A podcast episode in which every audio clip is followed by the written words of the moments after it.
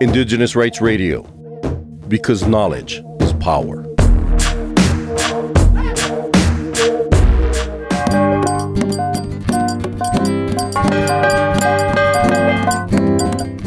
The official high-level launch event of the International Decade of Indigenous Languages is taking place on the thirteenth of December twenty twenty-two at UNESCO's headquarters in Paris, France.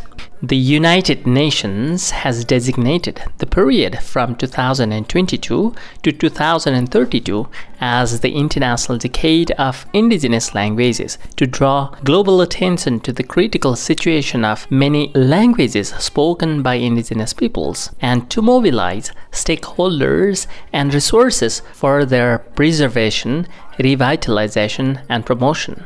Cultural Survival attended the high-level celebration and asked indigenous leaders and delegates to share their visions and expectations for the International Decade of Indigenous Languages.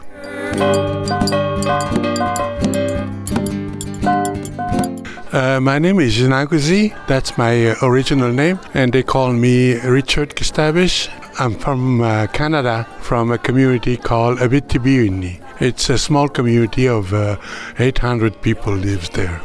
I'm a member of the Global Task Force uh, for the International Decade for the Native Language. The Global Task Force uh, for the International Decade for the Native Language. The easiest way to explain is to act locally and think globally.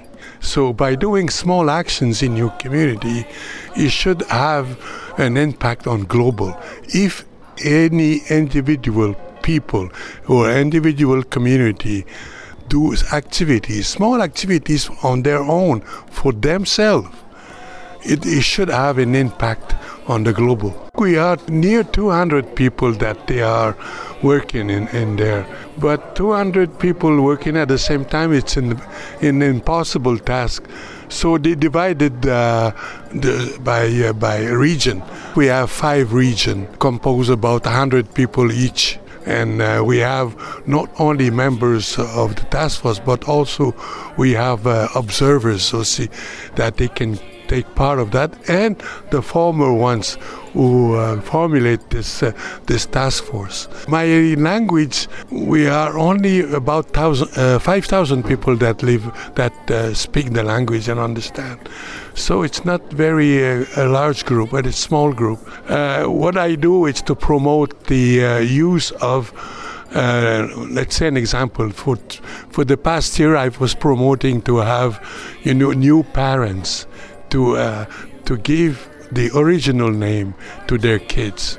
So in ten years from now, we will not have any more of those names like John, Paul, Mary, or Ringo. So they're going to be having their own name. That's what I did forty years ago. All my kids have the original name. Now I wanted to have all the people, the young people, to have the original name to their kids. Uh, for the International Decade for the Native Language, you, you have to think small, okay? But if you think big, it's going to be ugly. But if you think small, it's going to be beautiful. So, you know, having the full community to recover all their names, just their names, it's going to be fantastic, because they're going to shout their names. Though there will be a new sound, there will be a new, a new approach, a new understanding that's going to be taken in place, and and uh, it's going to be only the beginning. That's the goal that I have in mind. It's really small.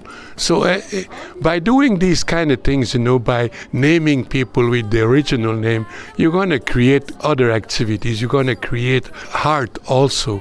You're going to create music that goes with that, and the drum will be back. Remember your children, remember our future, remember your children. Remember. For more information on Indigenous rights, visit w w w dot c s dot org slash rights and also follow us on Twitter and Facebook.